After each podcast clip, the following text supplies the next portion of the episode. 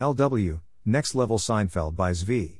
Welcome to the Nonlinear Library, where we use text to speech software to convert the best writing from the rationalist and EA communities into audio. This is Next Level Seinfeld, published by Zvi on December 19, 2022 on Less Wrong. Thanks to Jordan Schneider gifting a last minute ticket for an amazing seat, serendipity led me to go to Friday night's performance by Jerry Seinfeld at the Beacon Theater. If I had to describe the show in one word, I'd say it was unsurprising. Jerry was Jerry. He had thoughts. Mostly he had complaints. They were all very Seinfeld. If I had two words, I might say mildly amusing. Which was good enough for a worthwhile evening. Live performances are something special.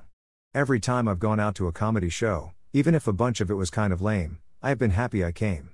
The correct bar for worth watching is actually lower in person than at home. The thought I couldn't shake as I went home was, what GPT level was that on? This first came to me during the opening act. His opening act was, if anything, too on the nose. Very Jerry. Much Seinfeld.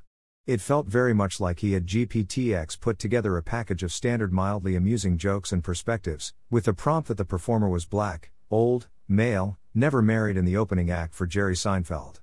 Given the material, delivery was solid.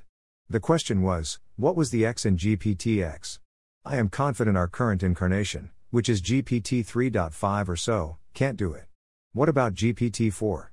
Could go either way, if you could try out bits and select winners. What about GPT 5? Yes, absolutely, if it is what I'd expect, that should work.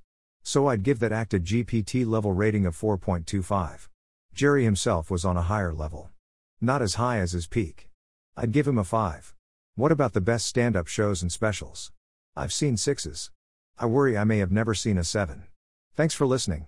To help us out with the Nonlinear Library or to learn more, please visit nonlinear.org.